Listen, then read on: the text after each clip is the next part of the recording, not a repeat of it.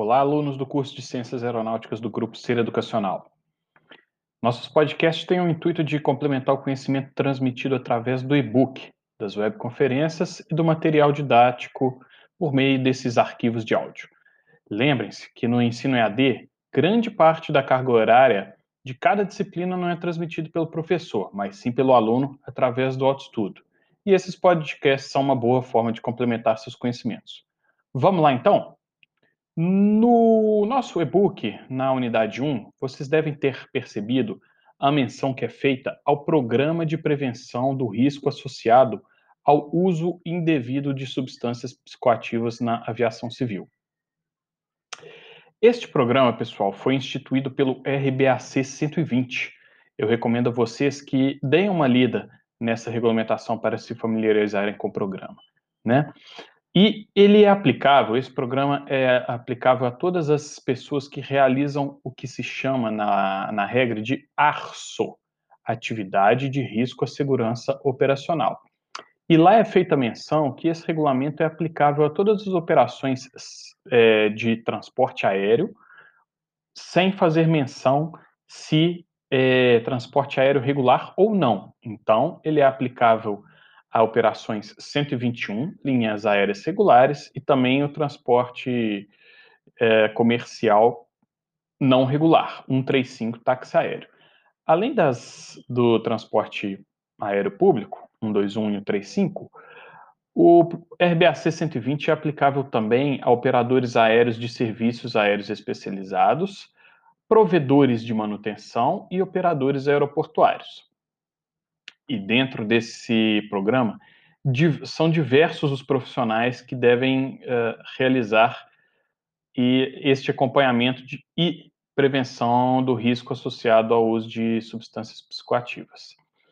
E o programa é subdividido em três partes, que é o subprograma de educação, subprograma de exames toxicológicos, e aí dentro disso são três tipos de exame, o prévio às atividades uh, de risco à segurança operacional. Então, hoje em dia, as companhias aéreas, quando vão fazer a admissão de um piloto, de um mecânico, já realizam esse teste, né, teste de, por exemplo, coletando amostra de cabelo, o teste aleatório, então o profissional pode se apresentar para o trabalho e ser requisitado a ele a fazer coleta de cabelo ou fazer a prova do etilômetro e também pós-acidente.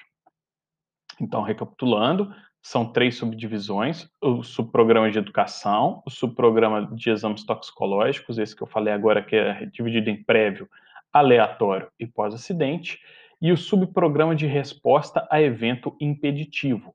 Eventualmente, o profissional foi testado, né, o profissional já admitido na empresa foi testado e, eventualmente, esse, esse teste foi positivo.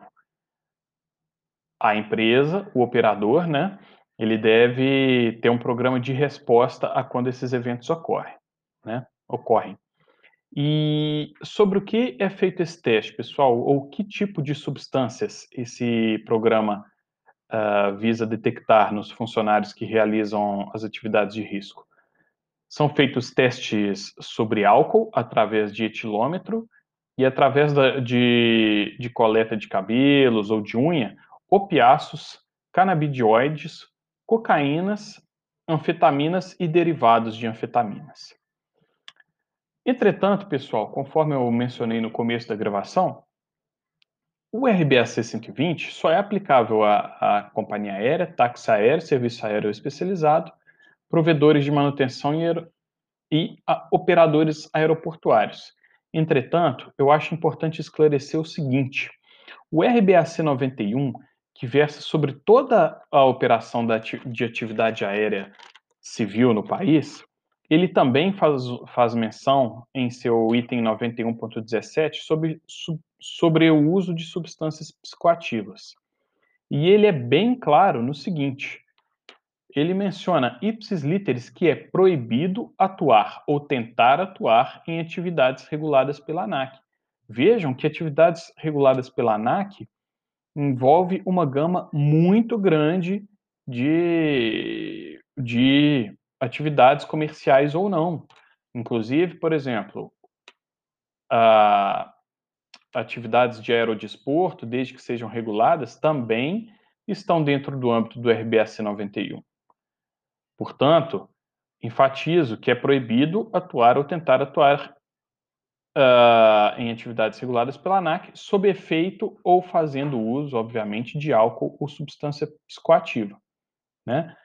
E também um aspecto muito relevante do RBS 91 é o seguinte: é proibido, pessoal, dentro dessas atividades reguladas da ANAC, possuir qualquer concentração de álcool no sangue, com tolerância apenas à margem de erro do aparelho medidor. Atenção ao metabolismo de cada um de vocês. Eventualmente, o profissional pode fazer uso de, de álcool 16 horas, por exemplo, de se apresentar para uma atividade de, de risco, e ainda assim haver concentração de álcool no sangue, dependendo da quantidade ingerida e do, do metabolismo. Então, atenção ao que diz o RBAC 91. É proibido, é proibido possuir qualquer concentração de álcool no sangue. A tolerância apenas é a margem do aparelho medidor. Espero que com esse podcast o, as proibições e as vedações ao uso de substâncias psicoativas, bem como o programa de prevenção do risco associado, tenha ficado mais claro, caros alunos. Muito obrigado e até o próximo podcast.